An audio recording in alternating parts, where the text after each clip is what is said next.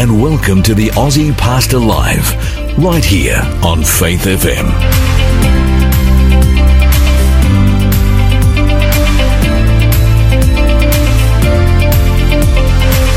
G'day, my name's Lloyd Grolimund. I'm the Aussie pastor coming to you today from a dry, I'm not going to say hot because it's pretty cold. It's pretty cold. Pretty cold Sydney. And that voice in the background, that's Andrew Hunt.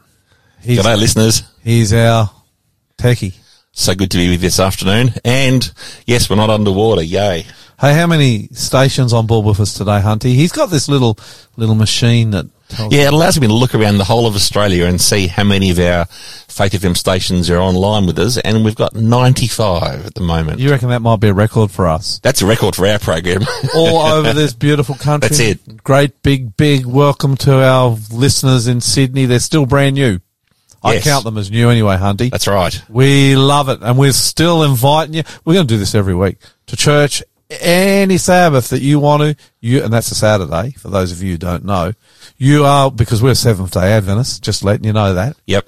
Uh, anytime you want to come to church on a Saturday morning, 10 a.m., New Hope. Hunty, where are we? Hey, we're in the Life Anglican Church building behind the Aldi in Quakers Hill for Samuel Place, Quakers Hill. I love that behind the alley. Mate, the Aldi's a monument. It's a It- it it's is. a well known icon in the area. And if you can find the Aldi, which I'm sure you can, you can find us. Well, it's where I buy some of my food. Right. Hey, you want to know what happened on this day Yes, please. in history? I'm going to call this segment. I just made this up Yep. right then. Yep. This day in history. That's original. You like that? I do. 1848. The women's the women's suffrage movement started. You know what that is all about, Hunty? I I used to. The women's suffrage movement. If you don't know what this is, you're in big trouble. No, I know what it is. I just forgotten. It's very important. Is it vote? Is it voting? Yeah, Hunty. Seriously, listeners, I never told him that. Very. No, I've known about it. Ah, I just, I I'm old and looking- forgetting Oh, I thought I was going to trap you on that one. Hey, quickly, 1903. Yep. French bicyclist Maurice Garin won the first Tour de France, and I've been up Did you say cyclist or bikeless? cyclist. Cyclist. Okay. I've been up watching the Tour de France. Yep. I love it. Yes. I want to go there one day, Hunty, with you, with our cameras, and do some programs around the Tour de France. That'd be fun. Especially up in the beautiful Alps of Yep. France. Yep. Oh, that would be fantastic. 1925. Listen to this one. This is 1925. The trial of a high school teacher, John T. Scopes, ended with his conviction in Tennessee. You know what he was in trouble for? What's that? He taught Charles Darwin's theory of evolution. And he got in trouble for it. He got into big trouble. Hey, you know what? The the, um, It was a violation against the law. the, the anti-creationists have got a bit of a problem thanks to that new telescope that just appeared. Why do you think that is? Well, because the telescope now looks back 13 and a half plus billion years and they didn't, they didn't find a big bang. They found perfectly formed galaxies. not, not in the direction that telescope was pointed. anyway, um, 1944, during World War II, German military leaders on this day attempted, I know well this story, to assassinate Adolf Hitler and Wow. end the war, war early, but they failed. A number of them got murdered by Hitler for their attempts there. 1964, It's a good year. your year. Yeah, I was born in 64. So is Sandra Bullock. Today's her birthday. Oh, wow. Hmm. 1969, on this day, the Eagle Lunar landing module, I never knew this, carrying astronauts Neil Armstrong and Edwin Buzz Aldrin landed on the moon. And several hours later, Armstrong became the first person to set foot on its surface. Do you know what he Love said? it. Yes. One One small step for me. for man, Yeah, for, for me. yeah. Yeah, one giant leap, Leap. forward for mankind. Something like Something like that. You're on fire today, mate. Uh, 1980 Summer Olympics opened in Moscow in 1980 on this day. But you remember about 60 countries Yeah, boycotted those right. Olympics. This is a sad one. In 2000, a Concorde supersonic aeroplane, Air France flight 4550 crashed outside Paris, killing all 109 people on board and four others on the ground. And the event was believed to hasten the end of the Concorde. And I thought that was. Hey, did you ever fly the Concorde? No, I went on it once but never flew it. So you actually Walked all the way up and down it. very claustrophobic, I hear. Tiny. Tiny than a little two-seater Cessna almost. Kind of everybody's in first class, but they're sitting in these tiny little. Oh, I was surprised how small it was. You know, I wouldn't like that. Apparently, there are Concordes somewhere in the world where you can still go up and it's like a museum. There's a company now that's uh, just fini- almost finished building their new supersonic passenger I hope there's jets. a bit more room inside it. Mm. In 2011, last one, the US Space Shuttle program ended. After 135 missions, the Atlantis landed, and that was the end of the space shuttle. Do you know how many space shuttles crashed? Do you remember? Um, I was in Orlando, Florida when one of them blew up on the launch pad. You were with my cousin. Yes. He was there too. Yes. You, you were coming back from an outreach program In over in Jamaica, I Jamaica think. somewhere. Yeah, Yeah, yeah, with, yeah. with with the world famous John Carter. Yes. Yeah, and it crashed. Well, you guys, very horrifying. I think two went down that I can remember. Okay. There was that one and then another one coming in on re-entry to the earth. It also crashed. Now, I could be wrong on that, but that's my memory anyway. Hmm. And that is this day, July 19 in History. history. I hope I got it right. It is July 19th, isn't it? It is today. even even though I like to point this out, even though your run sheet says July 17 on it. Doesn't Let me check that. Couldn't do. You must Hey, be wrong. While we're while we're talking about all things coming up in this great program, we've got two of our friends on one of our most favourite segments with Harold Harker. Here, we're talking about something different today. We're talking about Canossa. This is a pivotal, it is a very pivotal time in history. And what happened in Canossa impacted the world for many years later. This is a, this is a good story, this one that I look forward to that. with us. And we've got your mate Simon Lewis. Now his story is compelling and interesting. He's been on a great adventure in life, that guy. There's no doubt about Yeah, that. Yeah, stick with us for that one this afternoon, And, listeners. and what about the Aussie Pastor, Hunty? Yes, we always have a section called Ask the Aussie Pastor, and it's not too late to send in your questions. We would love for you to ask us your questions, and you can do it one of two ways. You can text your questions to us on 0488 880851, or you can email your questions to us, info at aussiepastor.com. Okay, I think we'll start for prayer. Yes. because this is a program about Jesus. It's about lifting him up high. I hope our listeners going to get a little better view of who he is and what he offers because he is something wonderful. Let me tell you. Let's pray. Lord Jesus, be with us now for a few moments. Well, not for a few moments, for a couple of hours. As we get into the Aussie Time Drive Home program, I just pray, God, that people will see you and how wonderful you are. In your name, Jesus. Amen. Amen. You're listening to the Aussie Pastor here on Faith FM.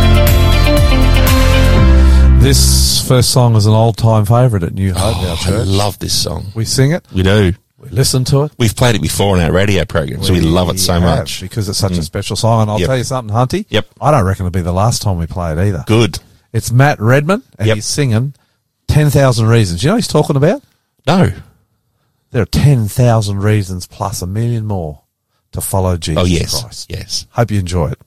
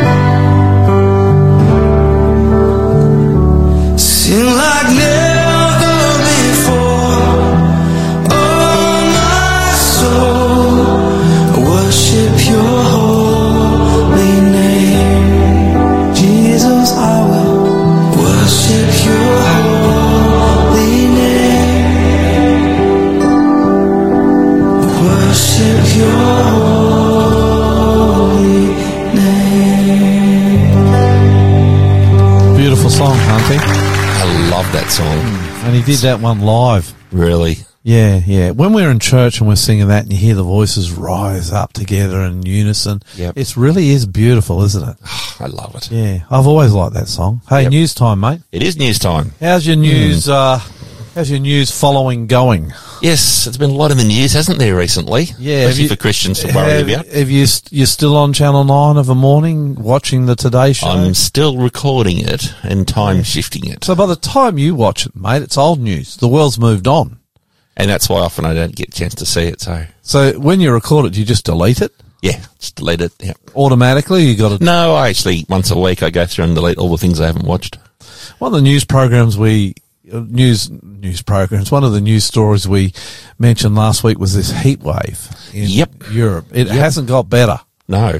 And I saw a thing this morning on Facebook actually having a go at us Aussies for making friends of our our dear, and they are really our dear brothers and Making sisters. fun of our pommy friends. Yes, the, mm. the English who are facing not just the English. I mean, it's like Europe is burning up at the moment. They're they're facing bushfires like we did a couple of summers ago.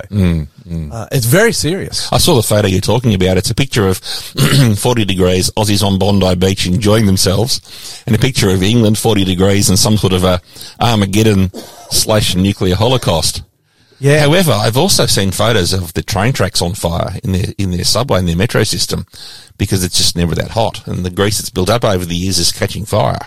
Well, I saw a train that actually in Europe, I think it was in Spain, got caught in the middle of a bushfire. I think they call them forest fires. It was a grass fire. Yep. It's very scary.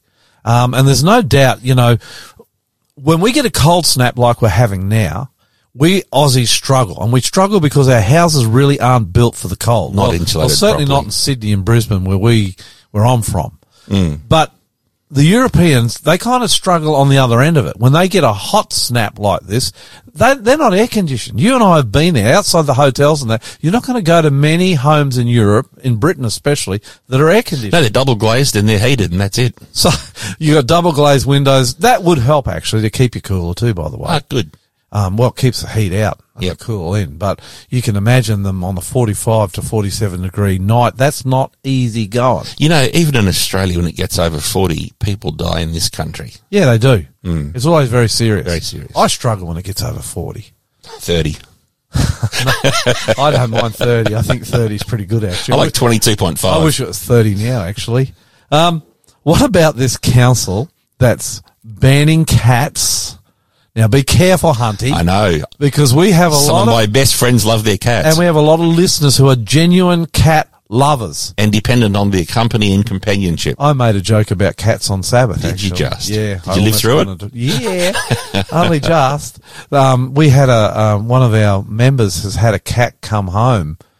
Uh, she'd been Oh, praying for it to come for home for over twenty days, and I said, "Well, I've actually been praying for my cat to leave." I remember when you said that, I laughed. I've got a I, my cat is not a nice cat, mate. It bites. Can you believe that? It actually it doesn't bite me. It knows better than to bite me. That's good. There are ramifi- there are disciplinary ramifications for the cat if it bites me. But Right. what do you think about this idea of, of getting fined up to six hundred dollars if your cat is not confined to your house and or your yard? Well, I, I guess I kind of understand what's driven this this recent move, and, and from what I can read on the internet here, it says that one cat on the loose for 24 hours will probably kill around 115 native Australian animals each year. There are many species that are either extinct or on the brink of extinction, little baby birds and marsupials, because of pet cats. So I wonder what our lovely friends, our cat loving friends, say about this. I guess they probably have bells tied around them so that they can't catch the birds. Apparently, I have a bell around the neck of my cat. My cat actually does stay, as you know, inside. It Yes. never goes outside. It's it actually doesn't just stay oh, inside. It's on a good wicket, your cat. It stays upstairs inside because if it goes downstairs, well, the dog sees it as a tasty morsel. oh, yeah, these the dog and the cat. I think that's the reason the cat doesn't like me. It equates me with the dog. Yes, because it knows is- you're good friends with the dog. Fact is, I saved my cat's life when the dog attacked. True. you have twice. Yeah, well, At great personal uh, cost. uh, once at great personal cost. Stitches and a trip to ER. No, that was another one. Oh. I got a crazy dog. Actually, when he bit me, he didn't do it. He wasn't biting me. He was attacking another dog, and I just got tagged pretty bad. And Oh, okay. just after I had my knee replaced, I ended up in hospital. I, I actually think it's a good idea. I, I think if you're going to have an animal, you've got to look after the animal. Uh, you got to make sure that animal is not harming the environment. I'm not sure about the $600 fine. I think our councils and our governments fine us too much, whether it be fines on the road. Now, a lot of people say, well, I obey the law, and I get that. But I think 600 to $1,000 for, for your cats. Why, they- why do we have to be a society of people who are fined to do the right thing? I saw a great thing on, on the internet the other day where they talked about the humble shopping trolley. Are you aware of this little story? I'm listening. So, a shopping trolley, you can get it for free mostly, except for Aldi. You can get your groceries and take them No, to no, your some car. of the Woolworths charge it too. That's true. The Woolworths at Glenorie that I go to charge it drives me nuts. But for the most who, part, who walks around with a two dollar coin in their pocket? yeah, I know, right? Yeah. Anyway, go on. So for the most part, you can get a shopping trolley for free, Yep. and you can take your groceries to your car. Now, do you abandon that shopping trolley next to your car so it can bump into other people's cars, or do you dutifully take it over and put it in the shopping trolley rack? well, that depends on whether I'm going to get the two dollars back. I think it's a great test of character. Do you Oh. do the right thing or not when there's no ramifications? I'd rather not answer that. well, I think this cat thing's the same thing. People, do you have to be told to protect the little bilbies and the other Australian Yeah. animals? Do you have to be told to protect them from your I cat? reckon a lot of people do. Okay. yeah. you just completely destroyed my Well- my train of thought, but that's okay. Are you saying you're a bad person if you don't take the trolley? Look who's out? laughing at us. Our next guest, Pastor Pastor Harold, is laughing at me. Um, what about this one? Petrol cars banned in Canberra. I saw that.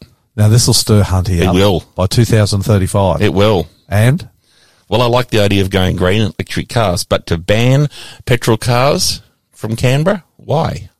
because they put smog into the air, which makes it hard to Well, breathe. until Australia generates its electricity any other way other than coal, it's it's a wash. Do you believe in global warming? Yes, Do you think cars are doing it? of course. Cars, businesses, or just cars, or both? It's a lot of things, but until we can generate all our electricity environmentally friendly, then all you're doing is shifting the car's pollution from the city to the coal-fired power station. That's true too. I've often thought about that. So, I like an electric. Feel car, free to ban the cars from the city once you've got all your power generated cleanly and green. I'd like to have an electric car. because they are blindingly fast.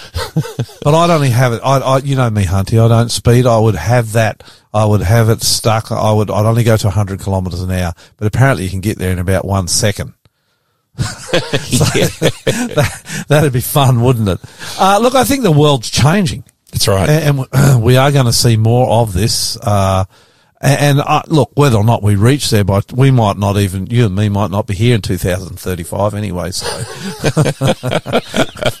well, I've been saying for a while you need to get into that diet, Hunty, and yes, yes. I've been working on a reverse diet lately. uh, that's uh, actually that's not true, listeners. He's very disciplined most of the time. yes, Doesn't have dinner, tea for us. COVID, the COVID and the rain and the floods. I've Oh, been going you. backwards a little bit. Oh, you've been you're back to three meals a day. It's- no, but I'm back to two meals a day starting like a couple of days ago. Well, so- you've only ever eaten two. no, I went to three during the floods and the COVID. I did. I was naughty. Oh, did that hurt you? Went back a long way. Uh, You did really? Threw all my fat clothes out about six months ago. Started to take them Regretted it this morning. out. you had to take some out, did you? no, I threw them away. Gave them Oh, away. oh, oh. So I regretted it this morning. Oh, okay, I'm watching him with his coat, kinda. It's, it's popped undone, so, yeah.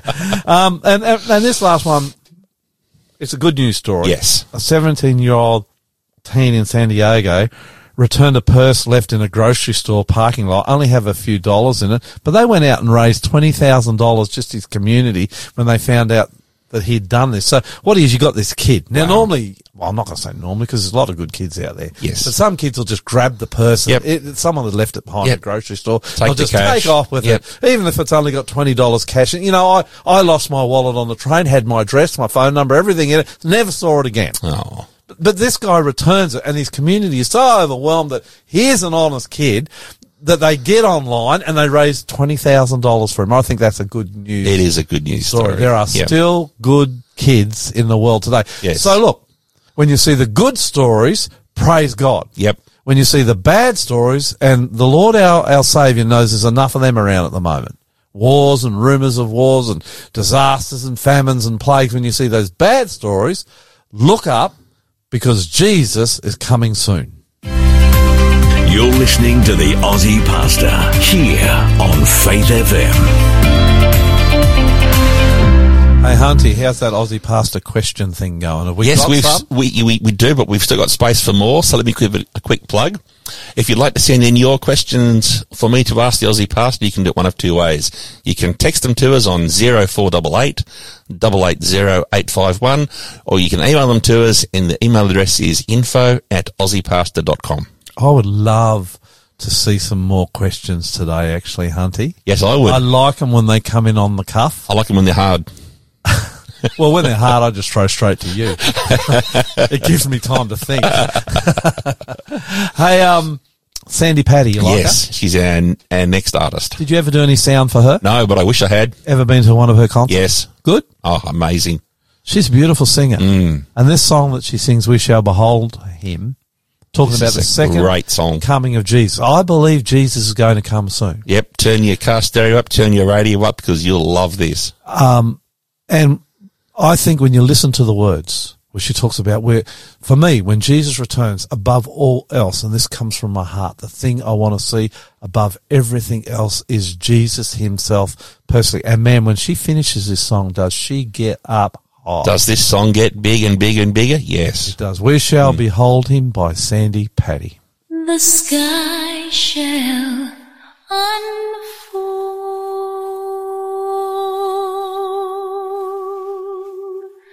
preparing his entrance. The stars shall applaud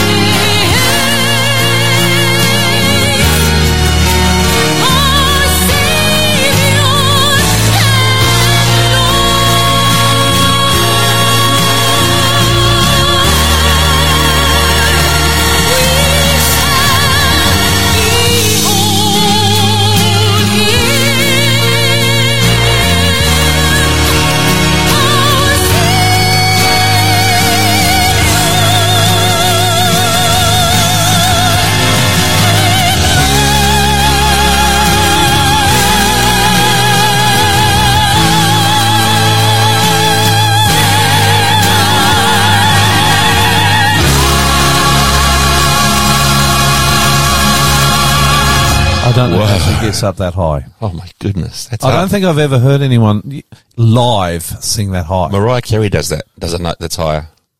Can you get higher than that? She set the Guinness Book of World Records in a concert when she first did it. Mariah Carey, but yeah, it's a very similar note. You can get higher than that. It's a very similar. But Mariah Carey has the world record.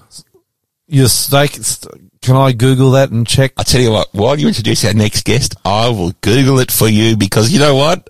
I like listeners love to be right. He does, and I love to watch it when he's wrong.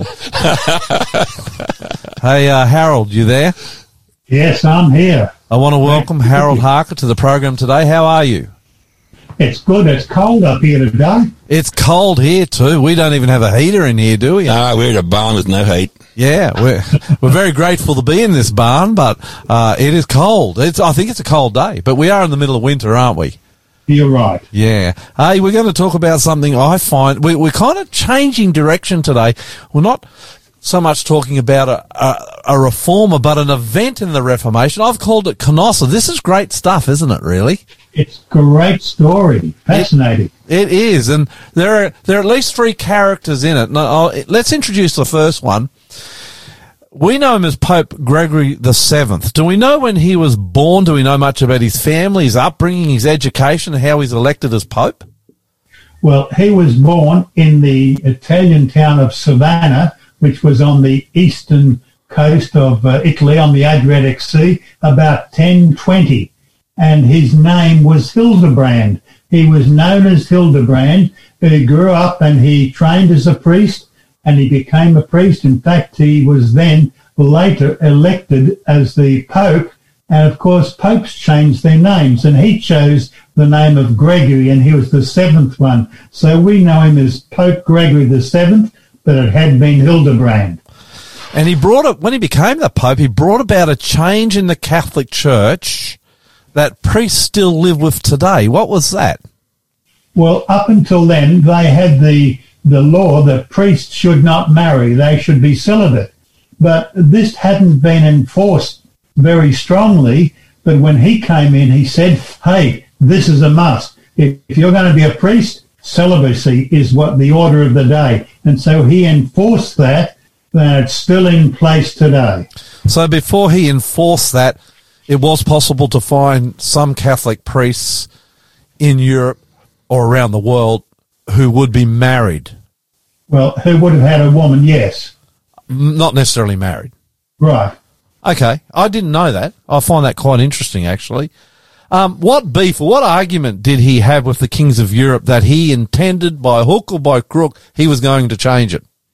Well, this was a, a, a matter of who's in charge, who has the power, and kings thought they had the power in their kingdom and they would be appointing bishops. And uh, the Pope said, hey, listen, that's the church. That's my prerogative. You don't appoint anyone in the church. I do that. You can do the state. I'll do the church. In a way, he had a he had a point, didn't he? He did have a point, but the king said, hey, we're in charge in our country, and uh, that's what happened. Now, bear in mind, we're talking what a thousand years ago, more or less. Now, at the moment, this story occurred. Yeah, Yeah. yeah. Okay, so you've got a, a conflict between the state and the church brewing. That's right. This is really the beginning of uh, the Church of Rome gaining total supremacy over ancient Europe, isn't it? If they could get the power to have, be in charge of everything, they would have total power. Okay, now Henry the Fourth, he was the King of Germany, am I right, and the Emperor of Europe. Yes, he had his um, uh, throne in Speyer on the. Uh, that's where he lived, but he was the Holy Roman Emperor at the time, and he was just a young guy. In fact, he was just in his early twenties, and this young fella thought he, he could rule not only the Holy Roman Empire, but guess what? He'd ordained bishops, and he even went as far as to ordain a, or put his name up for ordination an archbishop in Milan down in Italy. So he's he's well, he is the Emperor of Europe. It's not like he's just the King of Germany. That's right. He's the Emperor of all of Europe. But really, what you're seeing is is he's taken, he's 21, he's full of youth and enthusiasm, and you are bold when you're young. I, I often look back, Hunty, at our, we're, we're a lot bolder when we were 20 than we are at, I think, what are you going on, 63 or 4 or whatever it is? I'm younger than you, but, but carry on. Um, He's bold and he takes the Pope on. Am I getting this right? That's right. In fact, there'd been quite a lot backwards and forwards between Gregory the Seventh and Henry the Fourth, and Henry had gone a step too far before, and the Pope said, "You have to do penance." And so he went to Nuremberg in Germany, and there, in front of the papal legates, he did penance. He was sorry for what he'd done, or at least he had to do that to show he could be sorry for it. So there's, And there's history with these two guys. it is It's Yeah. more than history, there's tension. correct. And by the way, I don't know whether you know this. Is there a big age gr- gap between these two? Have you got a young man and an old man? Or you know, well, this uh, the Pope was born in 1020. Um, Henry would have been born in the, born in the 1050s. So there's 30 there's- difference. there's an age gap there then. Yep. Yeah, so you, so not only have you got tension between these two powerful uh, entities in Europe, you've got you've got an age gap causing some stress. Okay, so Henry takes Pope Gregory on. Uh, what did the Pope do? Well, the Pope had said first of all, you do not uh, appoint bishops. Yep. And uh, Henry said, in my country, I will, and or, or put a bishop up and made him a bishop. And that really set the flame to the dispute between the two of them. So what does he do when he does that? What does it, how does the Pope respond? I mean, he hasn't got armies where he can take this guy, young fella on. No, but what he does, he said, you are excommunicated. You're out of the church, and not only that, but all of your subjects do not have to do what you say. You have no authority in your country or in the church or anywhere. You're nothing. Does that include the paying tax? And Does that does that include paying tax? They wouldn't have to pay their taxes to him. wouldn't have to pay taxes to him. Wow. So so this is a pretty good hit back from the Pope. This is going to hit Oh, him. yeah. Would, would the people have taken notice of the Pope when he said that? Would they have said, "All right, we're, we're not going to pay homage to this king"? Yes, they did. There were a few divisions in Germany at the time anyway, and this would uh, ex- made them worse. And Okay. uh, Henry says, I've got to do something about this. So Henry has an auntie. How does she come into the story? Well, his auntie was uh, Matilda, and she lived down in northwest Italy at a place called Canossa. And uh, when Henry thought, I've got to do something about it, he grabbed a few loyal soldiers and he hot-footed it down. He's going to get this Pope who's excommunicated him and look out to see what happens. But the Pope says, okay, I'm up here. Here's a castle and I'll go there. And Matilda lets him in and they lock the doors and Henry can't get to the Pope. So did did Henry go to hurt the Pope, or did he go to ask for forgiveness? He was Or- going to do the Pope in if he could have. wow. So he arrives at the castle door. It's the middle of winter. Is that right? That's right. Snow everywhere. Uh, Is Canossa up in the mountains? It is in the mountains, it's on the top of a hill. Have you been there? Yes, Uh, I guess you went there in the summer, not the winter. that's correct. So there, there was a lot of snow on the ground. He's standing outside the castle with his soldiers. What happens? Well, they they fasten the door, and he has to now show that he's sorry for what he's done. He's going to do repentance, and he puts on sackcloth and ashes. And they the Pope makes him stand there in the snow for three days before they open the doors. Okay. Wow. Was it the snow? Was it the cold that brought about this repentance? Probably, We don't really know, do we? no, but he, he he thought this was the best course of action for him. So he asks, he begs for forgiveness. Does Pope uh, Gregory forgive him? Yes, he does. He said, "Okay, you've you've now given me allegiance. I'm in charge. Okay, I'll restore you, but you know that I'm in charge of who appoints what." Do you think Henry got that? Well, he thought he did, but he went home and said, "I'll think about this. I'm going to get this guy one of these days." So he had he had trouble when he went home too, didn't he? Because of Yeah. the because of the Pope had excommunicated, he had some local rebellions break out. He had to do something about that. He puts all those down and gets the. So he's now in charge of the Holy Roman Empire and the place over in Germany. The Pope's back in Rome. So eight years later, just before he turns thirty, what does he do? And I'm talking about Henry. He he's a bit of a lad, this guy. He Um, sure is. yeah. He's, you know, early in the time, when the Pope excommunicated him, he thought, I'll excommunicate the Pope. Yep. But that didn't work. but now he says, I'll take these soldiers and I'll go and get him. and so he raises a large army this time, marches on Rome. Is that correct? He does. And there was a little gate that he thought, I'll get through, even if they shut all the big gates. There was a little gate over near the uh, uh, the port of Asinaria, it was called. And he says, I'll get into the Pope and I'll get him. And what happens? Well, the Pope says, I hear that he's coming and he's coming for me. So the Pope says, I'll get out. And he hot footed it south and left Rome for Henry IV. And never came back. They never came back. Henry was in now in charge. The Pope goes south, uh, down past what we would call Pompeii, past Naples. Yep. And there, the Pope actually dies down there. He was an old guy by then. He would have been about 60 or 70. So he dies. So when when Henry dies later on, there's a backstory to this. What happened? Well, yeah, when Henry dies, his son wants to bury him in the uh, uh, in the in the cathedral back at Speyer, and the Pope says no. This guy was not allowed to, and you can't bury him in. You can bury him on the side near the cathedral, not down in the proper place. So he was buried somewhere else because of his sins. So yes, right. I think later on they were able to, his family was able to do penance and his, Well, they had to pay for it. You got to pay for your sins. yes, yes, and he When they paid. paid for it, they could reinter him back in the right place.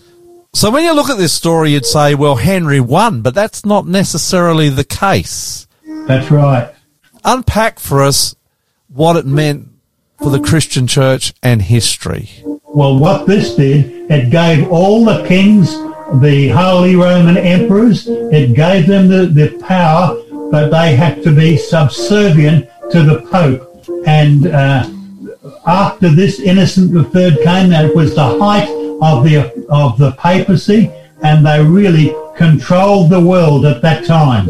Yeah, in fact, uh, I think if you could learn one lesson from this, the state and the church are always best to stay apart Correct.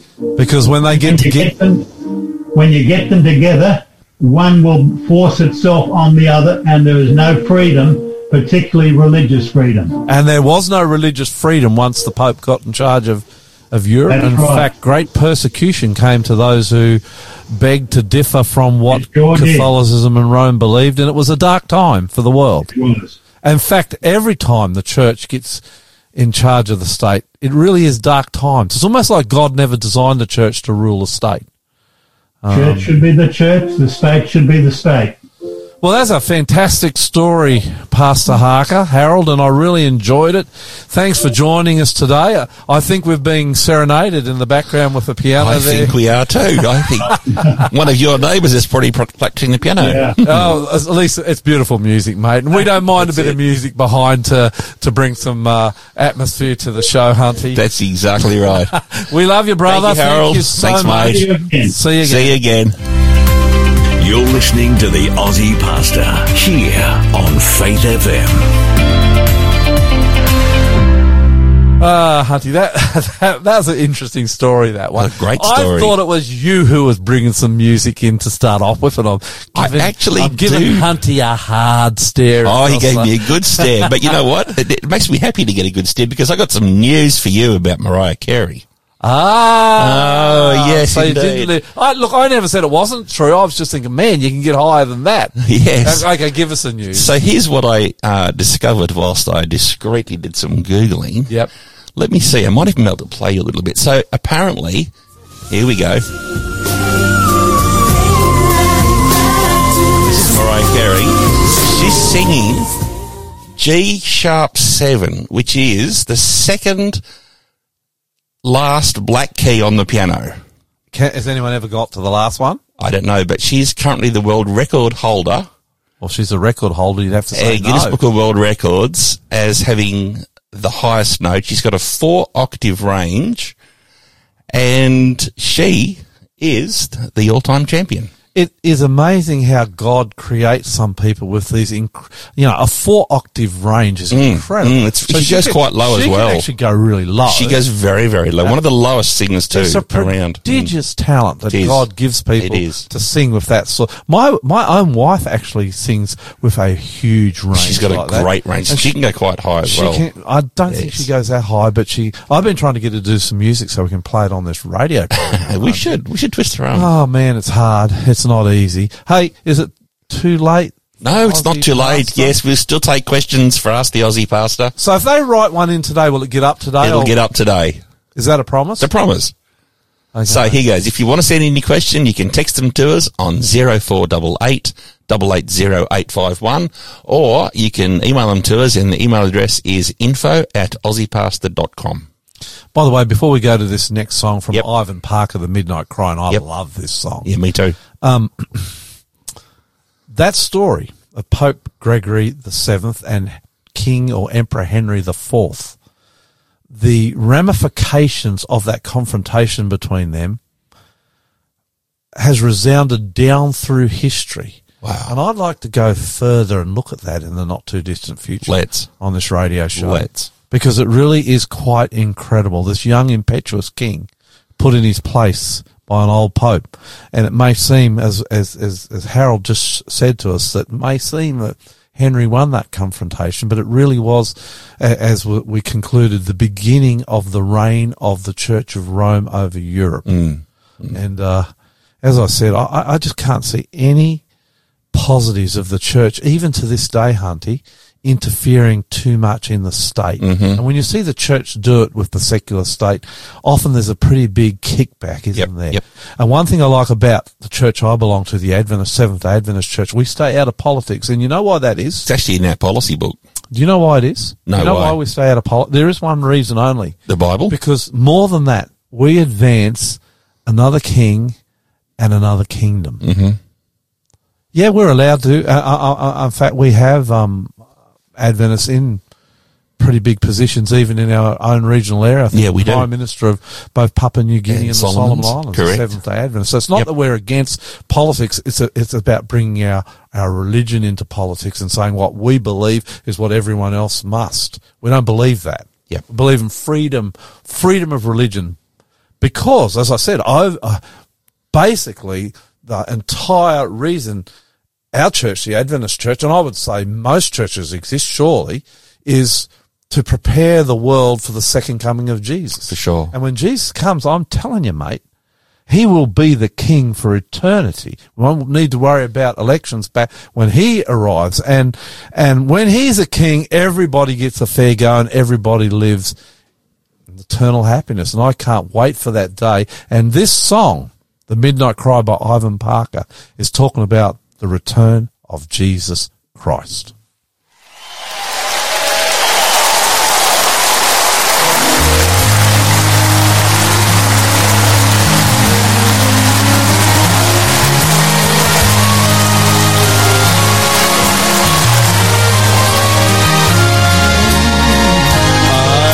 Sound of a mighty rushing wind,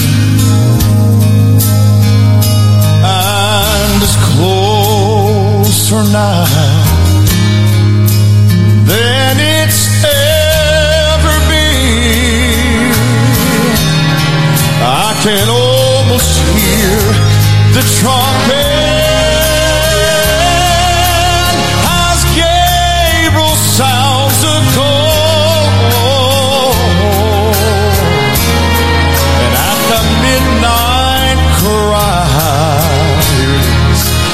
will be going home.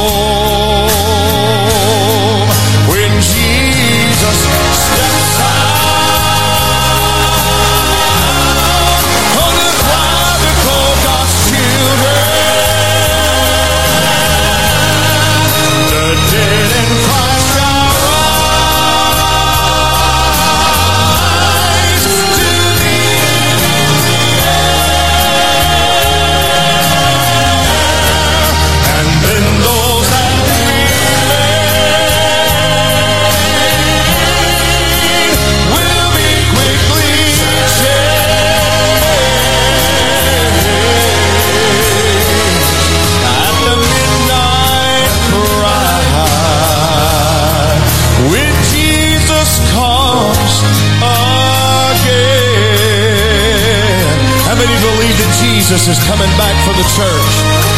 It's gonna make you want to shout. Hallelujah. Oh, I look around me and I see prophecies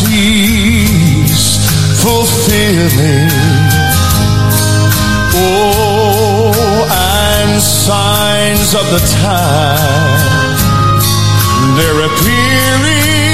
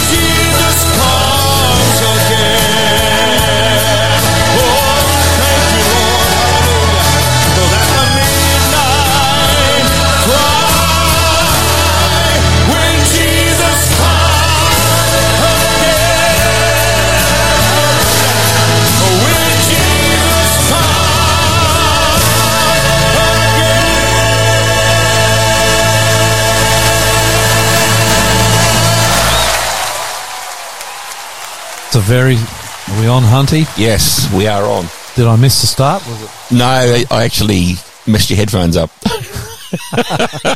Okay, we're allowed to do that here. We're very forgiving of each other. I should take. I shall take that one. Oh, okay. I was just checking to see whether they had that red thing on. I've done that before. Um, Jesus is coming again. It's not a cliche. For sure. It's a reality. I look forward and to I it. think sometimes we get caught in this world, especially those of us who know from scripture. We understand what the Bible says about Jesus' return and we get caught in this world and we put our roots down real deep. Mm. And it's not a great idea because when your roots are not down deep, it gets a lot easier to leave. And what I mean by that, Mm. we all need to take very seriously because of the times we live in our need to have a relationship with Jesus, Hunty. That's it. One that's rooted in, and if you want to know how to walk with Jesus, how to walk, this is not how you get to heaven. This is how you walk with Jesus. You spend time in the Bible morning Yep. and night. Yep. So twice a day you're into the Bible. Yep. If you don't know where to start, anywhere. Mm. But Matthew, Mark, Luke, Pick gospel. Read Jesus' one of the Gospels are good. Yep. If you want to go to beginnings, I say this all the time, go to Genesis. If you want to go to prophecy, go to Daniel or the Revelation or even the book of Isaiah, which has so many prophecies about Jesus. When you read it, you come out of it and you go, wow. You know, it's over a thousand, I think, isn't it? Been fulfilled already in the Bible? Prophecies? I, I don't know, to be honest. big I, number. I wouldn't want to put a hmm. number on that. Are you putting a number on that? oh, it looks like you're pinning me to it, so yes. I'm going to check now. Yes.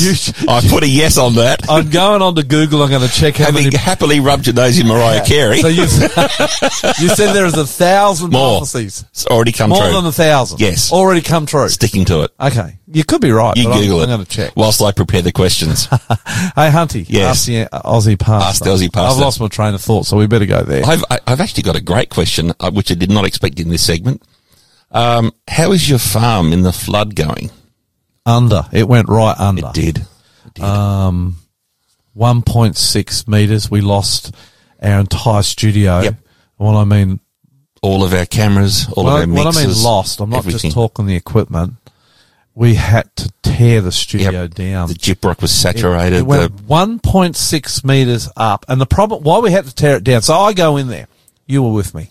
Yep. First time we went in there after the flood. Yep. We both go in there. You have a look at. Remember what I said? I think this this might be able to be saved. yeah, we were hopeful, weren't we, day Yeah. one? Well, the gyprock wasn't falling off. It wasn't bowed. Mm. It wasn't marking up. Now you got got to remember we got a pretty big studio. Well, we did have a pretty big We did. studio out there, and it was a beauty. It was a great studio. and God had helped us raise the money for it. It was full of thousands of dollars worth of equipment. Mm. Anyway, we pulled one sheet off. You know what I found? What's that? Um, I, I do know what you found. What did I find? It's absolutely horrendous that in the space of what, 10 days, Mold. thick carpet Mold. of putrid mold. I had some friends who went around to help someone else in the valley I live. Uh, I was talking to actually the lady, God bless her, name's Veronica, who's in charge of The security. What? what uh, I thought she was either SES or- no, no, no, or no, fire safety, safety. officer Okay, for our area. That's probably not what it is, but she's in charge of that. She come to see me with her husband yesterday to see how we're going because we've torn the studio down. We've lost all our equipment, thrown it all out. We've got two six meter bins of Yep, rubbish, rubbish. after we've pulled everything down. And um, she comes to see how I'm going, and I said, "Oh, look, we've lost everything, including uh, the studio itself." And she said, "Yeah, I, I get that." I talked to her about the mold. She said, "We went to help a, another couple." Just down the road from you, they lost their house. At least it didn't go into my second story house, Hunty. Mm-hmm. I only took the studio out, uh, and all my tools, and uh, the tractor went under. Yep. Everything Yep. went under. Everything. A- And, I'll, I'll come back to that in just a second. She said, we went to, Veronica told me, she says, says we go to help this other person out there start pulling the walls off and we didn't think we were going to have to pull them off. So just full of mold and the lady was so upset because she, she like us wanted to keep her walls up and, and keep her house. But once the mold gets into it, it's unlivable, mate. Mm. Correct. You've got to throw it out. Can you become have deadly. Mm. no choice. I got emotional. I wouldn't say I got teary, but I got very emotional uh, while I was doing this. Now, getting back to Mm. my equipment, here's a nice little miracle story. The tractor, the ride on, my rotary hoe helped me hunty that The the, the chainsaw, firefighting water pump. the firefighting Chainsaw, water the- pump, the outboard on my The zero turn lawnmower. bike, the zero turn lawnmower, all went under. When Correct. I say under, and the tractor, oh, man. Swimming with the fishes. I'm almost as close to the tractor as I am to my wife. this is a major tragedy. They all went under. I mean, really under, Hunty. Do you know that you and my brother were able to get every single piece of equipment Yep. that has an engine Yep. in that place going Yep. by yesterday All, afternoon? all running again. And I, man, well, I heard that tractor start yesterday, I mean, I stopped work. I'm pulling gyprock down yesterday, and I knew my brother's going to start that tractor. I went outside, and man, boy, oh boy, it. You know, you, you talk about joy and light in the darkness. in the That just made me so so happy. The tractor was so. So how we going? Look, it's dark times. But Mm. another miracle story is Mr. Schofield here on the Orange Farm has given us another studio Yep. free of charge. We don't own it, but he lets us use it Yep. Free of charge. And I'm about to go to Western Australia, Hunty. I'm going to go and preach to the good people of Bunbury. If they have Faith FM, God bless you.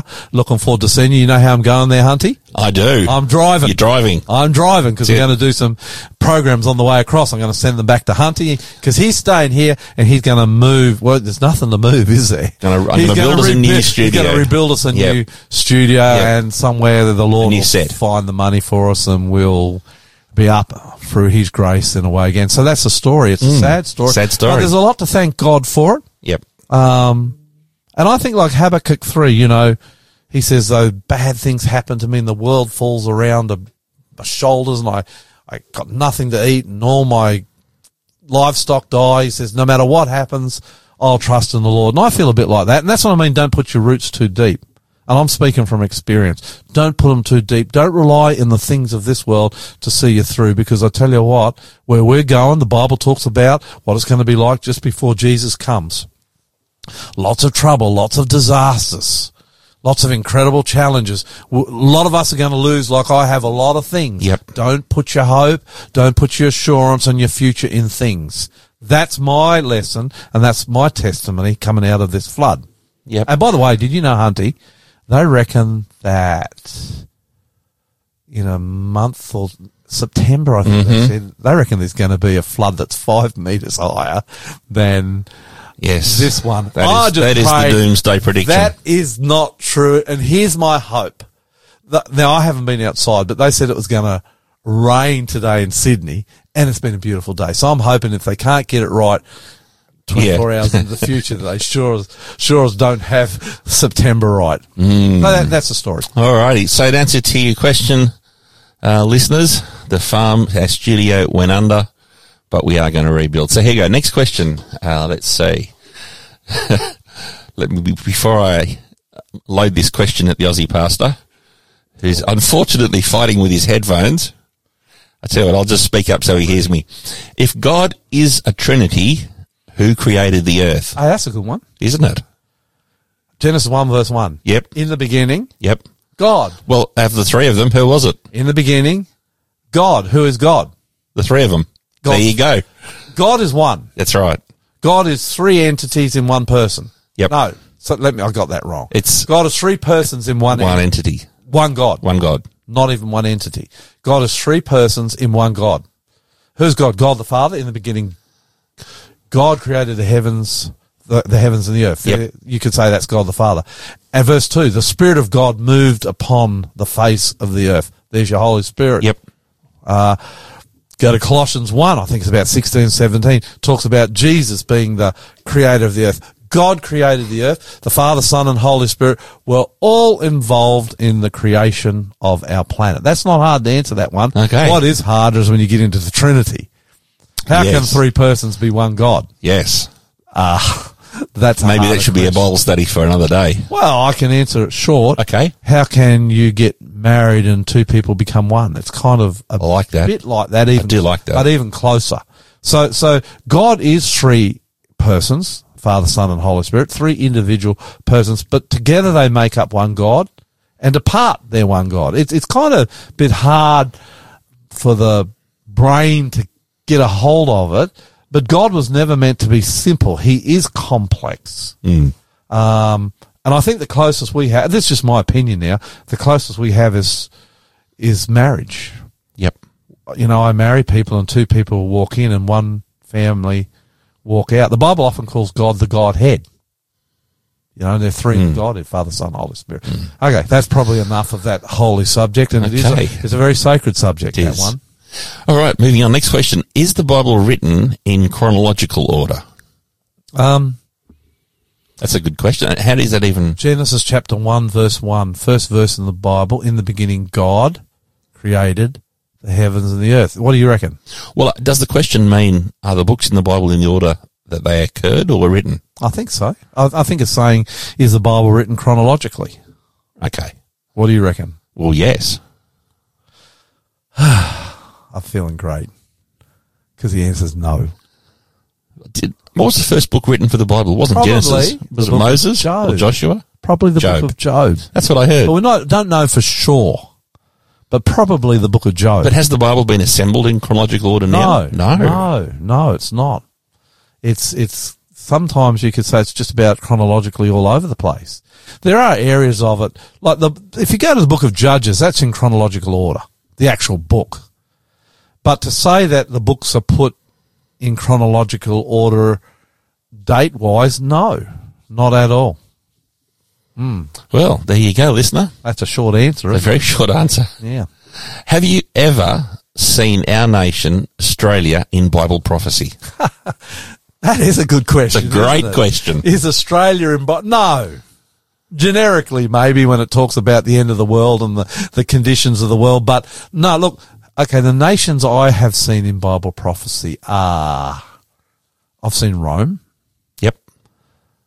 I've seen the United States of America. Yep. What about Nebuchadnezzar statue? All those, all I've those seen, countries. I've seen Protestantism. I, I guess I, I'm talking modern times. oh, yep. Yep. because they asked the word Australia. Is Australia in Bible prophecy? Prophecy, yeah. So I'm talking in the modern context. Of course, prophecy in the old, you, you, you, Maybe Europe, yeah, the ten toes. yeah, not not so much. You don't see necessarily the individual countries of Europe, but you you do see Europe is in in Bible prophecy, Daniel chapter two. Um, so have I seen Australia individually as a nation in prophet? No, and I don't think it is. It'd be cool if it was, Absolutely. but it's as far as I can see, it's not. If if there are listeners out there who think that Australia is in Bible prophecy, I'm open. Um, contact us. How would you contact us, Hunty? Uh, what, yes, uh, yes. If you would like to let us know, you can text us on zero four double eight double eight zero eight five one, or if you want to write us a decent email, info at aussiepastor.com. If you can see Australia in Bible prophecy, Yep. I'm interested to hear. Yep. But as far as I'm concerned, no. But what an interesting question that is. I just got a text. Yep. Apparently, it's raining. Ah. All right, let's move I on. I reckon there's going to be 200 mil of rain in Sydney in the next four or five days. And if that is true, that Oh, dear. is very, Oh, very bad news. The roads still aren't even open from the last time we had a flood. well, our one's up. No, we can't get from here to the studio. We've got to go via Dural. True. Mm. When are they going to open that road? What's what's the name of that road? Is it Wiseman Pitt Town Uh, Road? Pitt Town, I think it is Pitt Town Yeah, Road. when are they going to open that, man? I Yeah. it's been closed forever. Since the flood, yep. Yeah. All right, moving on. Did the Jews go to church on Sabbath during the Exodus? There are some interesting questions Oh, these are great questions. Did the Jews go to church? On Sabbath during the Exodus. Probably not. Or if they did, there's no evidence that they did. Did they worship on Saturday? Did they worship every day? Um, there's no evidence. Got to be careful what I'm saying here. They rested. And so in resting, they worshipped. okay. But how they worshipped, Because God didn't give them manna on Saturday, did he? no, he didn't. He, he, he- they were fed manna six days a week, but on the And Sabbath, listeners, for those who don't know what the manna is, that was actually God miraculously sending food, Well, they- dropping food out of the sky into their while laps. millions of Jews walked through the desert Hmm. on the way from Egypt and slavery to freedom in Israel. He also protected them by putting a cloud over them so they didn't get sunburned and overheated. Well, there was a cloud of fire by night to keep them warm, Yep. and there's a cloud over the sun during the day in the desert to keep them cool. But what would happen on Friday afternoon? They'd get a double dose of manna, so they had enough for Saturday for the Sabbath. Yep. If they kept it during the week overnight, it would go off. But when they kept it Friday night Yep. on the Sabbath, the manna would stay uh, fresh. Fresh. And I wonder what manna tasted like. I, I've heard some people say rice cakes. How would they know? Exactly. Mind you, there are people who've claimed that the, the Israelites weren't the only ones to get manna falling on them. Well, biblically, I've not heard that. Okay. Yeah, no. I think biblically, uh, Well, no, eh, no, this is not biblical. I've just heard that God dropped some manna in Africa once. well, okay. The, yeah, those stories, yeah. Okay. Yeah, the story. You're right. Not in the Bible. Uh, what was the question again? Did the Jews go to church on Sabbath during the No, the, Exodus? the answer is no, they didn't. Okay. Did they worship? Yes, they did. When did church worship come in? Well, we know definitely it came in before the time of Jesus because in Luke chapter 4 verse 16, there's no doubt Jesus was in the In temple church on the Lord's Day. worshipping on the Lord's Yes. Day. And the Lord's Day, the Bible's very Says- clear, is a Sabbath. Correct. Uh, so Jesus worshipped on the Sabbath in church or the synagogue. So at some time or another, and that would be an interesting study to, to, to find out when they started to worship. Maybe when they started to build their synagogues, they began to worship in their local synagogues. When we were in Israel, we went to a few of those local synagogues, didn't we, mate? Mm, we did. Yeah, yeah. Good times. Okay. All right. Oh, this next question's a ripper. It's two part. Yep. Should I pay tithe? I am a pensioner.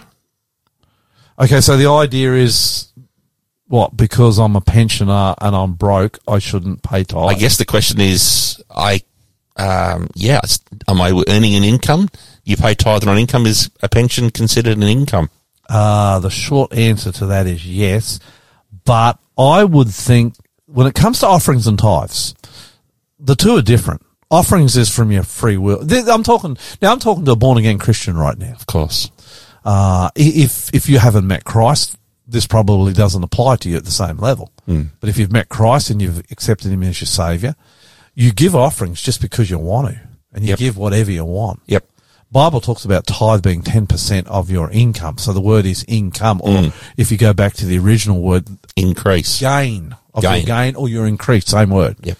Um, should a pensioner pay tithe? Yeah, for sure. That's my view. What if and, and it's backed up biblically, so I, I could never imagine why why not. No, now you're going to say what if, what if, what? No, I better not. no, no, do it. I, I, Well- I, I, I want you to. What about our pensioners who are struggling to pay electricity and food at the moment, who who you'd have to say aren't getting much of an increase?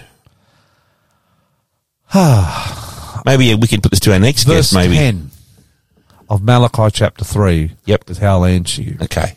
Bring all my tithes into the storehouse. So Jesus calls them his. Yep.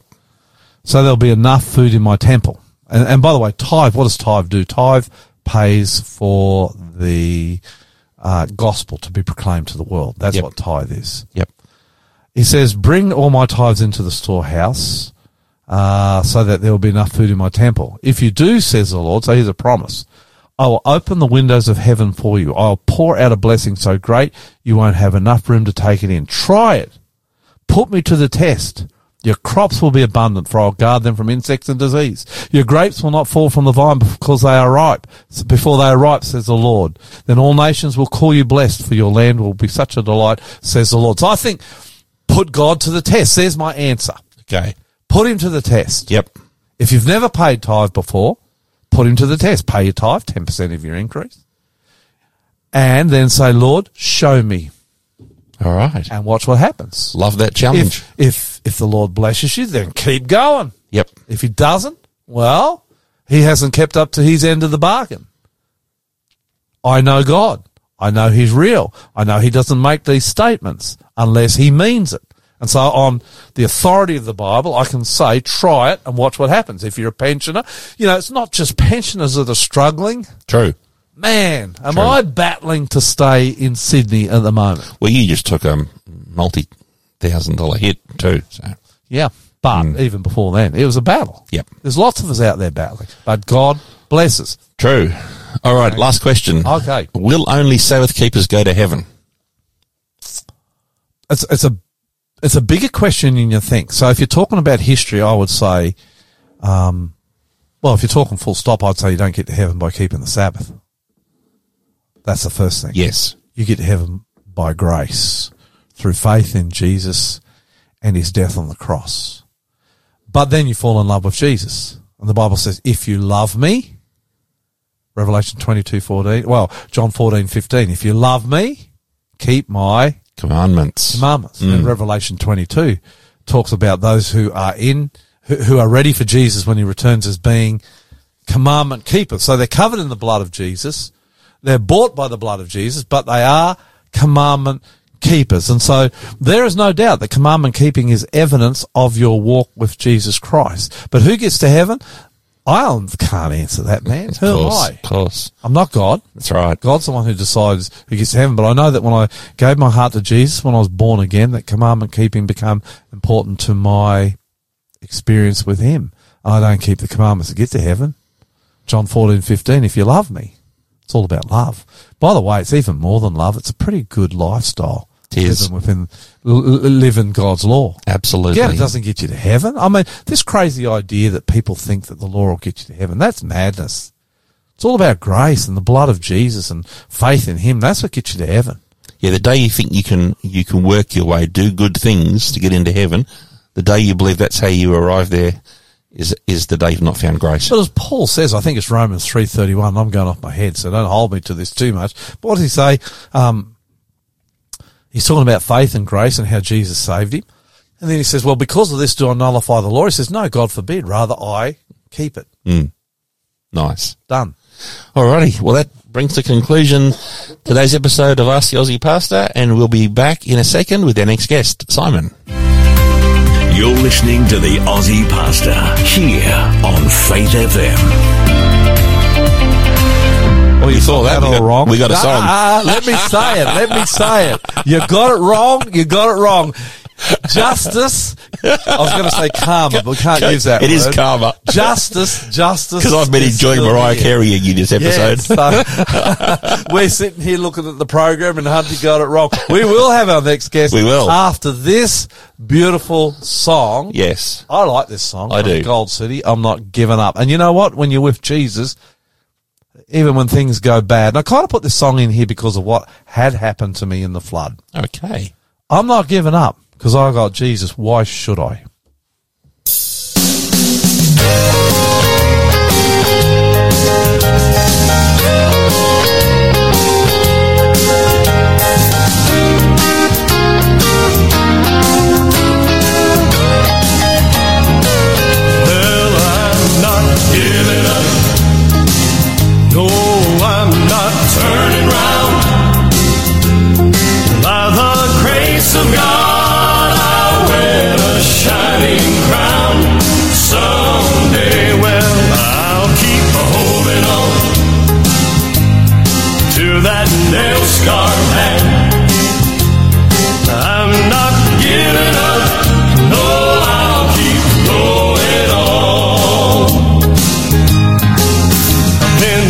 Walking through the valley, through this veil of tears.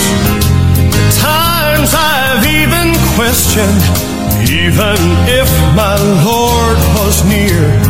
Many times that old tempter says, why not turn around? Because you're just losing ground. Oh, but I'm not giving up. Oh, I'm not turning round. By the grace of God, I'll win a shining crown. Someday,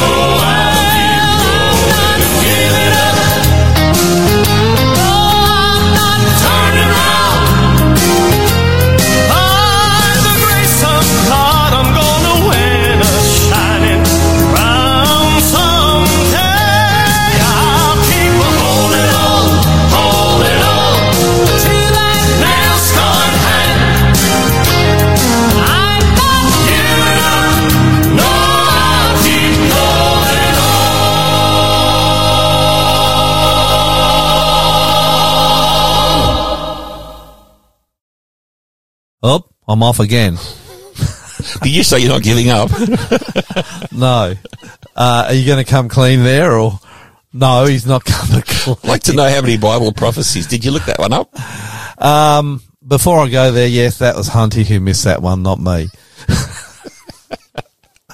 uh, here's a good one for you, Hunty. You were right. You were more than right, mate. Um, according to J. Barton Payne's Encyclopedia of Biblical Prophecy, there are 1,239 prophecies in the Old Testament. Yep. 578 prophecies in the New Testament. That's a total of, in the Bible, 1,817 prophecies. Kaboom. Nice. These encompass, listen to this. Yep. 8,352 verses. Yep.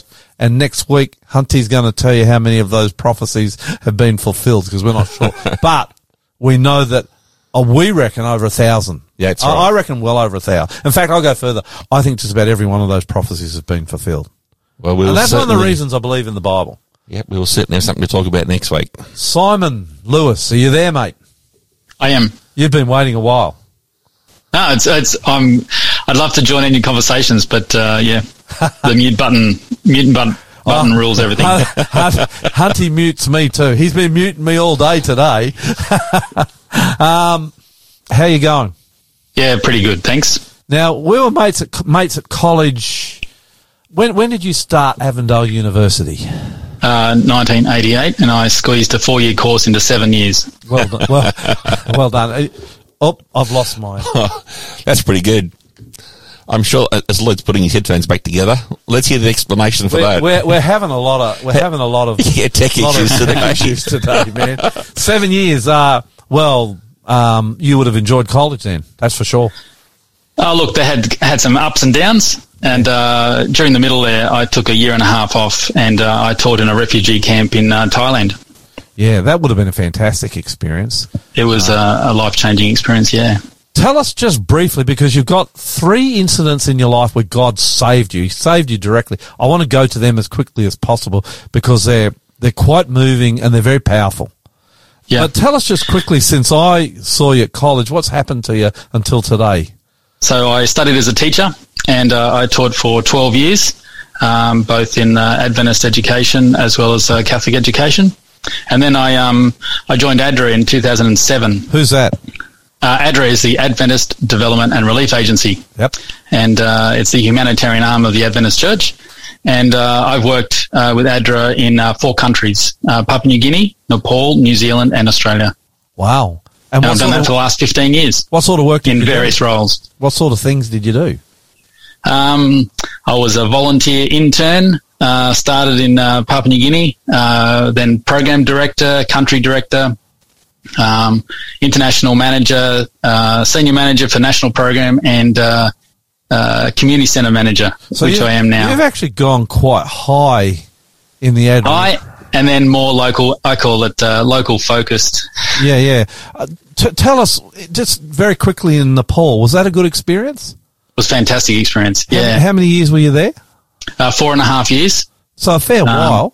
Yeah, yeah, Did you live in the main city? Yep, Kathmandu. Uh, but it's like a little village in different parts. Um, it's not, it's not exactly like the, you know, it's about the size of Brisbane. Yep. Uh, two and a half million people. Yep. And, um, but, uh, it's like a little village in various parts. We rode our bikes everywhere and, you know, uh, walk to school, walk to work, that type of thing. Did you ever get to see Mount Everest? I did. I did. Uh, I almost got to Everest Base Camp, um, but uh, I had a got a lung infection, and that's another story. Uh, Um, but, Everest uh, Base Camp actually is a fair way up, isn't it? yeah, uh, mountaineers come down there for rest and relaxation. We Yeah. we struggle to breathe when we get there. Yeah, everyone talks about base camp. Oh, that's that's not. It was very high. Um, yeah, So, uh, Nepal's a pretty high country anyway. Is that correct, or not necessarily in the valley? not necessarily about about eleven hundred meters above sea level at, at Kathmandu level. Um, the hills around Kathmandu are higher than Mount Kosciuszko. Just the little hills. Incredible. So it actually does snow then in the main city. No, Oh, no, it only snows in the snows in the hills in the in the uh, and very and quite rarely. Um, Nepal would be a developing nation. Is that correct? Yes, most of the people live uh, in the what they call the Terai. Yep. Uh, it's a very flat, very low area, uh, about the size of Victoria. People are poor, rich, medium. What? How would you describe? They've got billionaires and they've got people who are poor. You would have been, I guess, primarily working with the poor. Very much so. Very much so. Were so. you helping in disaster relief, like in things like earthquakes and the sorts of natural disasters that hit yeah, that the, country? the Nepal earthquake happened just after we left, uh, and I travelled back there and I stayed there for six weeks helping ADRA. um, international team uh, come back and uh, and help the local um, ADRA team out. Do you enjoy working for ADRA? Love it, love it. Funny thing is, You can't work for something for 15 years and uh, in uh, all different types of roles and and still love it. True, true. Funny thing is, you were a country director, and now tell us exactly what you do now. I'm the uh, ADRA Logan Community Centre manager. Uh, so in So you've, south, you've gone from being a country director to actually working in a local ADRA community centre. Wow. Yeah, Okay.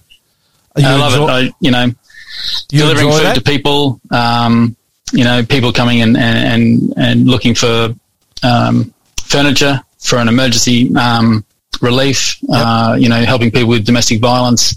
Um, uh, yeah, lots of different things. Well, before we get on to that, uh, Yeah. the stories, um, can can people help you guys in ADRA somehow if they wanted to? Because you do do, it. and I'm, I'm imagining with the way things are tightening in Australia at the moment, the poverty that a lot of people are facing, business Yeah. would be increasing for you. Very much so. Um, we we uh, are doing about 1,200 uh, food parcels a month. So Wow. it's about about 400 to 500 um, food parcels uh, a week uh, that are coming out of Adra Logan. How do you finance that? Is it just from people's giving? We have or- we have two little op shops um, that uh, all are funded by volunteers. They're operated by volunteers, so all uh, all the uh, uh, money from the op shops go to the um, to the food programs. Are you the only drop? What, what is it? An ADRA? What do you call you? What is it? An ADRA? Community centre. Communi- Are you the only ADRA community centre in Brisbane? Um, there's about 12 ADRA programs across Brisbane and, and South Queensland um, that uh, get things from Food Bank and uh, run their own food programs at different times of uh, of the week.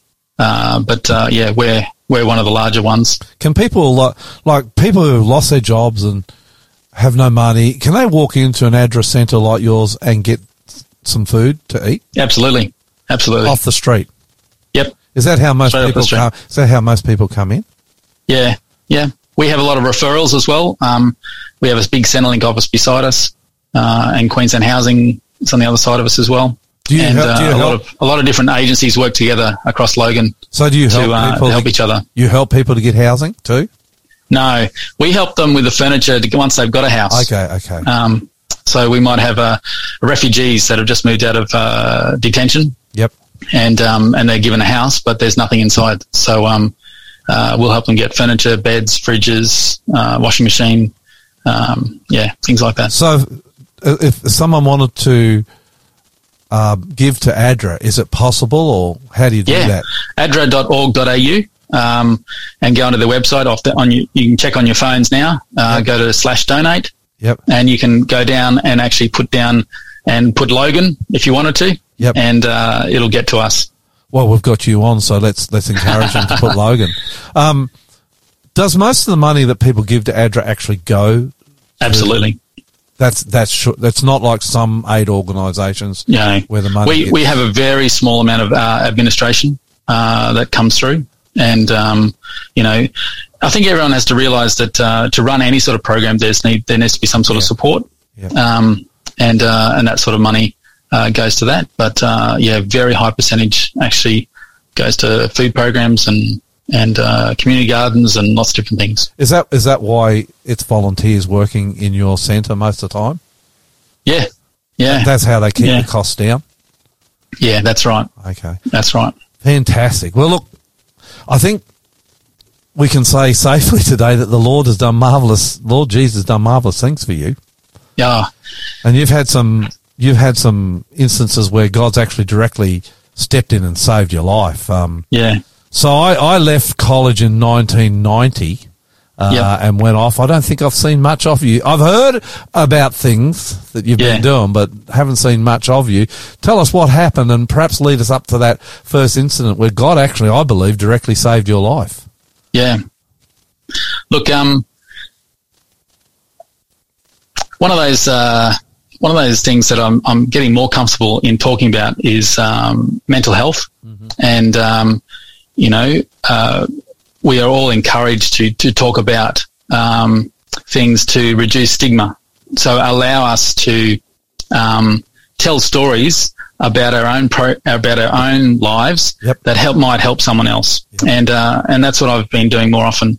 So um, I guess one one one thing that I've realised in my life that uh, uh, when I was younger, I um, I smoked some marijuana, um, and in different periods of uh, of that time in my life, I I basically uh, a small amount of um, marijuana uh, will spiral me down into into depression and suicidal thoughts very very quickly. Okay. Um, I don't want to test it again. Thanks No. very much. no. Uh, but um, that's where I found myself um, when I was in year 10. Um, that's where I found myself uh, in first year uh, when we were at uh, Avondale University together. And, uh, and when that was in 1988 for me. And then again in 1991 um, uh, when one year left and we're in the big bad world. And I was still uh, studying. But for me, um, I guess in 1991, I um, the only thing I got out of uh, first semester 1991 was a little indoor cricket trophy. It's worth thousands of dollars to me because I got I failed every subject in that semester. Um, and uh, By the way, you're not the only person to ever go through and fail every subject first semester. I've got some records though. Oh, um, okay. I failed uh, six subjects in one semester. That's a, I think that's a record that no one's beaten. And uh, altogether, I failed twelve subjects and still graduated. So that's that's a, that's a lot of money. But uh, Yeah, yeah. It's Um, proof, proof of God's mercy too. It also is. And Yeah. I was just saying, you know, you guys are talking about your road cut off and, and having to go to detour. Yeah. Well, I think lives can go on detours as well, but God can use you on a detour just as well as on a, on an optimum road that might be a freeway. So you're into marijuana. You're starting to smoke marijuana. You, Yeah. What happens? Um, I, uh, I stopped doing any sort of work, uh, that related to, uh, study, which doesn't help. And, um, you know, you have to do essays to, to attend, uh, exams. Yep. and uh, I hadn't done any of those. And um, I was sitting um, uh, in a in a shower uh, with hot hot water running down me, three o'clock in the morning, and uh, I had a knife to my um, to my wrist to slit my wrists and uh, and bleed out. And I heard a voice say, say Simon, what are you doing? And uh, if you know those sort of showers that have the doors that don't quite reach the floor, I leant down and uh, trying to see who it was that was in this shower block at three o'clock in the morning, and um, there was no one there. And I sort of, oh, I must be dreaming. And then I heard another another time, Simon, what are you doing? I have great plans for you. And I thought to myself, well, uh, that may or may not, um, but for me, uh, I felt that that was the voice of God that that spoke spoke to me at that time. So I got out of the shower, um, dried myself off, and uh, went to sleep with an absolute sense of peace, um, knowing that I was still failing the subjects, Yeah. but I had a sense of peace. So the next day, I went into Newcastle, uh, went to the beach, uh, got some chips, came back, and I went to uh, a worship. That was a a, um, a worship time, and that at that point, that was a uh, an optional worship on a Thursday night, and um, So this A is a, of mine- this is a worship, kind of like singing and a, and a bit of Bible Yeah. sort of preaching, where the entire student body has the option to Yeah. come to. Yep. That's Yep. right. Yep. And uh, you hear messages, um, uh, different people. Yep. And uh, everyone sort of filed out of that, and I was sort of sitting there, pretty, pretty, um, you know, waiting for God to to still answer me, uh, and and sort of back this statement up that you know w- where's my life going because I knew I had to leave Yeah. uh, college. And a friend came up to me, and she said, um, "Simon, can I pray with you?" And I think that's one of the most powerful sentences you can ever say to someone. And for me, that changed my life there. And um, after a couple of hours of me explaining where I was at, um, lots of tears, I gave my heart to God again. I mean, I grew up in in a church uh, setting. Um, always been uh, part of um, uh, a church. Uh, but that night, my heart broke, and uh, I gave my life to God.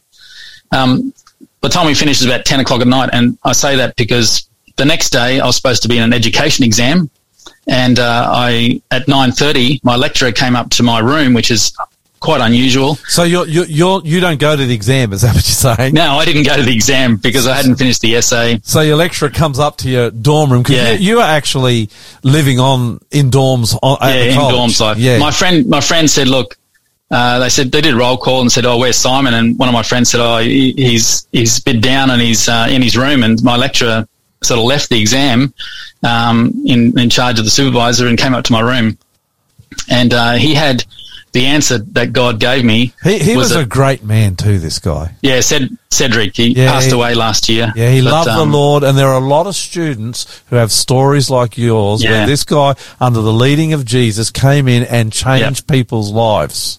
Absolutely, Yeah. and he certainly changed me. And I've told him a number of times that he changed my life. I don't know whether you Um, know my mate Dwayne. Remember Yeah, Dwayne? right. He had a big impact on his life too. Very similar power stuff like he. Yeah. I, I just think this man is of God, and I, and I don't think we should underestimate the Holy Spirit using people to help others when they're in trouble. Yeah. So you're sitting in your dorm room. You should be in your exams. You're not in your exams. This guy comes up. What happens? Well, um, he handed me a, uh, uh, a typed out um, old newsletter uh, from a lady who needed a, um, a science maths teacher uh, to teach at a refugee school in Thailand. And um, the the good thing was that uh, this man Cedric never told uh, Helen that uh, I was a suicidal failure, and uh, he said, "Look, I've got a I've got a job for you um, for the next couple of years." and and that was less than twelve hours after I sort of said to God, "Okay, you need you need to give me something I can do with my life." Yeah. Uh, after I handed my life over to Him, That's a beautiful thing when God does something like that for you. yeah. So that was on that was on the Friday. On I, I deregistered from college. I packed my room up. I left, and you know, a lot of us wear masks, and um, the, the the issue that I had, I was wearing a mask because I was very energetic. I was part of the social group, and we were fundraising to be part of a mission trip to go to Fiji to help paint, paint and repair a primary school. Yep. So I flew out to Fiji on the Sunday. Um, I was going to do some uh, prac teaching out at, at uh, in Fiji because I was I was interested in mission service, and uh, I got a fax back in the day. Uh, fax, you know, you'll have to explain to listeners, some listeners, uh, what a fax is. But um, I reckon most of our listeners it's probably a, know. It's a text message on a piece of paper. yeah. That's right. That scrolls out, going dit, dit, dit, dit. Yeah, yeah. Um, and uh, and Helen had said, "We need you straight away. Come and uh, come to Thailand." So I flew back to Australia on a Tuesday, and um, I had spent all my money um, to go to Fiji. Uh, flying out there and, and the mission trip out there, I had no money left. I got a train, um, and for some people, they wouldn't know what a train is. Uh, that goes from Sydney up to the north coast of New South Wales. Um, but uh, those were the days that you get a fairly cheap trip. And um, I arrived home, um, and I told my parents that I'd failed all my subjects. They were not happy, No. uh, and I also told them that I had I was thinking about a job in Thailand, teaching in the jungles of Thailand in a refugee school. I don't know, you know, one of those jokes that um, people say about all these bad things happening, and then they give you one good thing. Yeah. Yep. I think they um they were expecting that, but they said, um, "How are you going to get there?" And I said, "I don't know. I've got no money left." Well, they said, "Well, look, have there's this envelope from this lady at um at church that gave us this envelope. We haven't opened it. How about you have a look in that?" Okay, now this So- is this is where we need to listen carefully because this is Yeah. where this story gets very, very supernatural.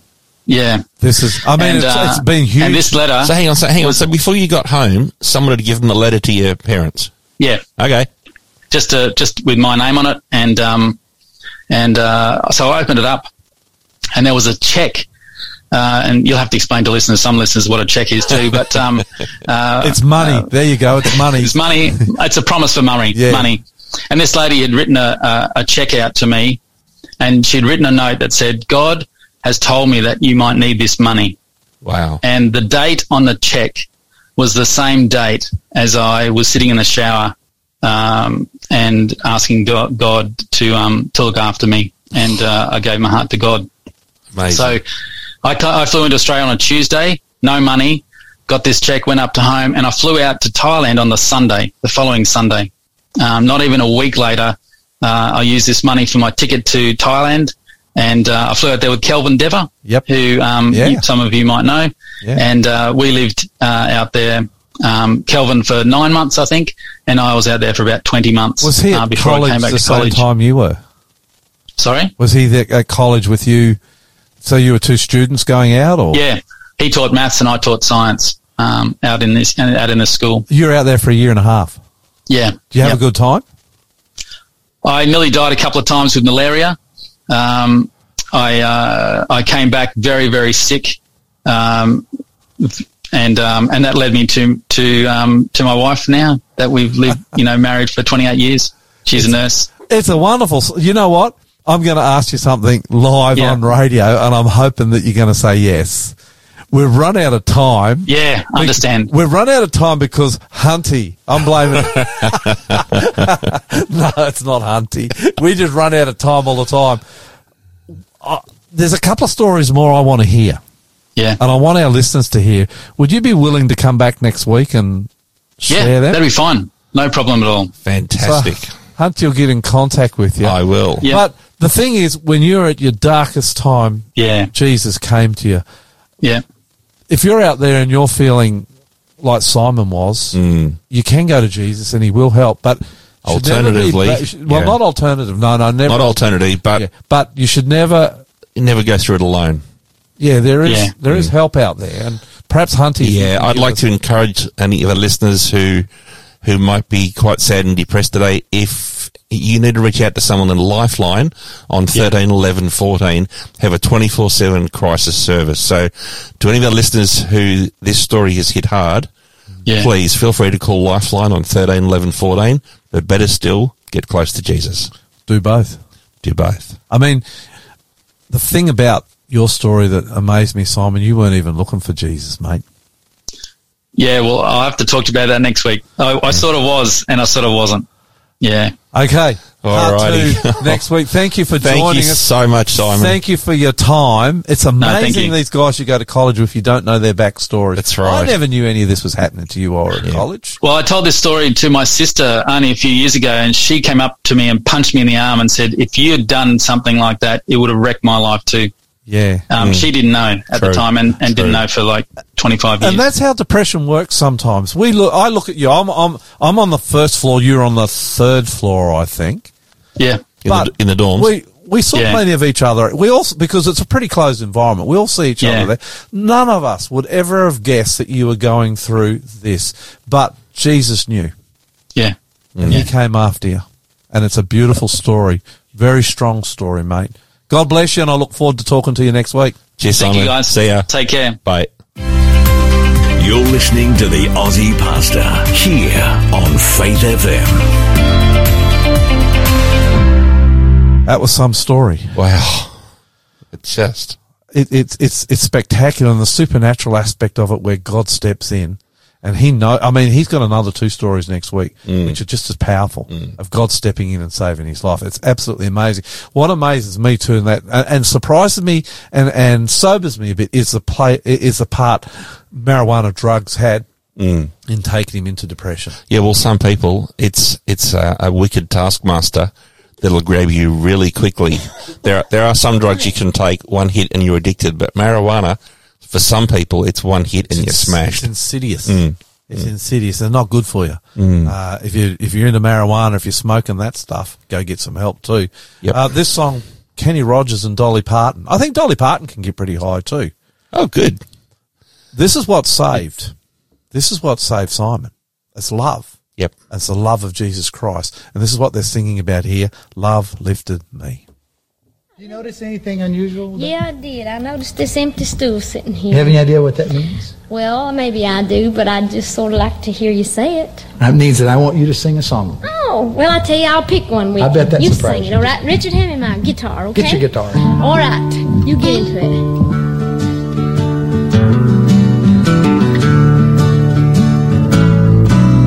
I'll write myself a simple song, get the whole world to sing along. I'll call it a love song for you. And who knows, I'm liable to take a song from the Bible. And then when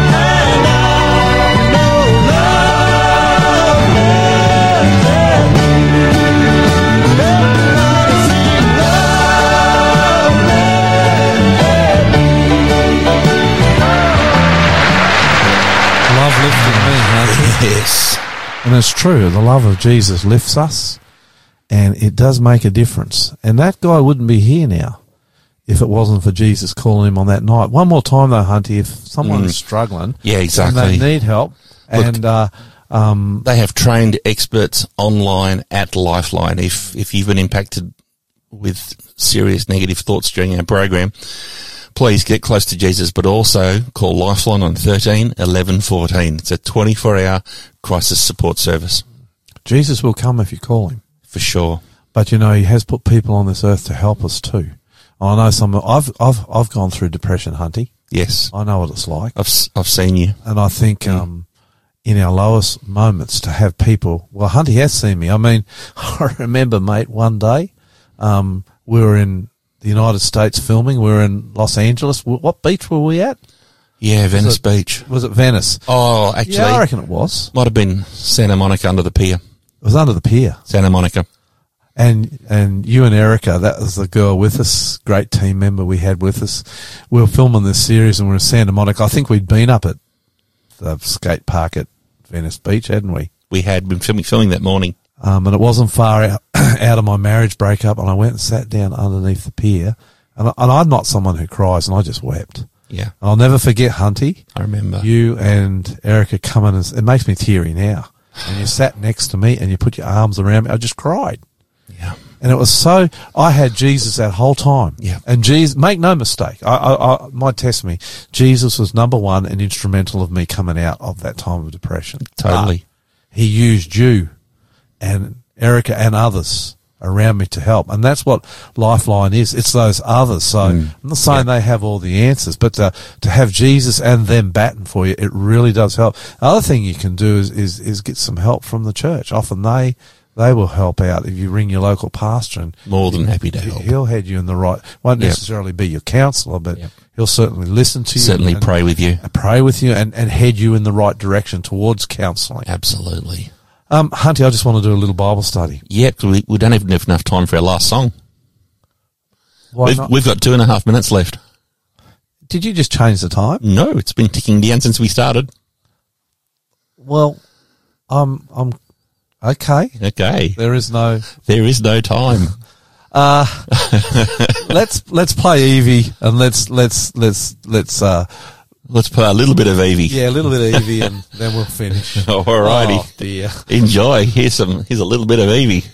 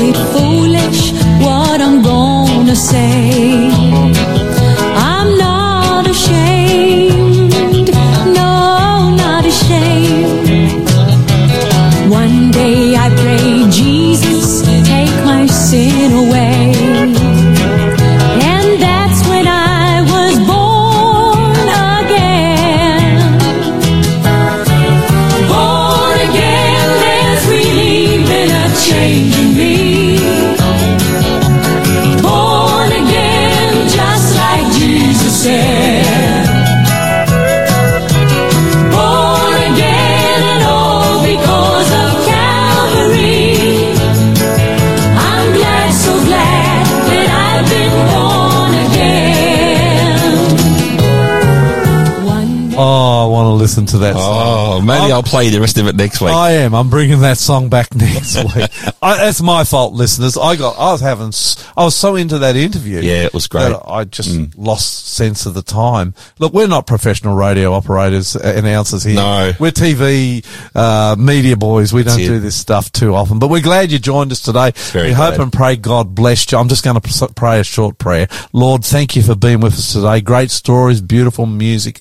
I hope and pray, Lord, through the Holy Spirit that people have seen you, Jesus, how wonderful you are and that you truly are the answer to everything. Bless every listener now who's listening online or on radio. I pray in Jesus' name. Amen. Man, I'm the Aussie Pastor. My name's Hunty.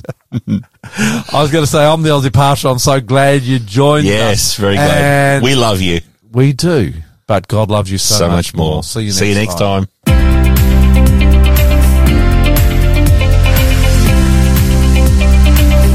Thanks for joining the Aussie Pastor. If you enjoyed today's program and would like to find out more about Jesus, our ministry, or ways to support us, go to findjesus.tv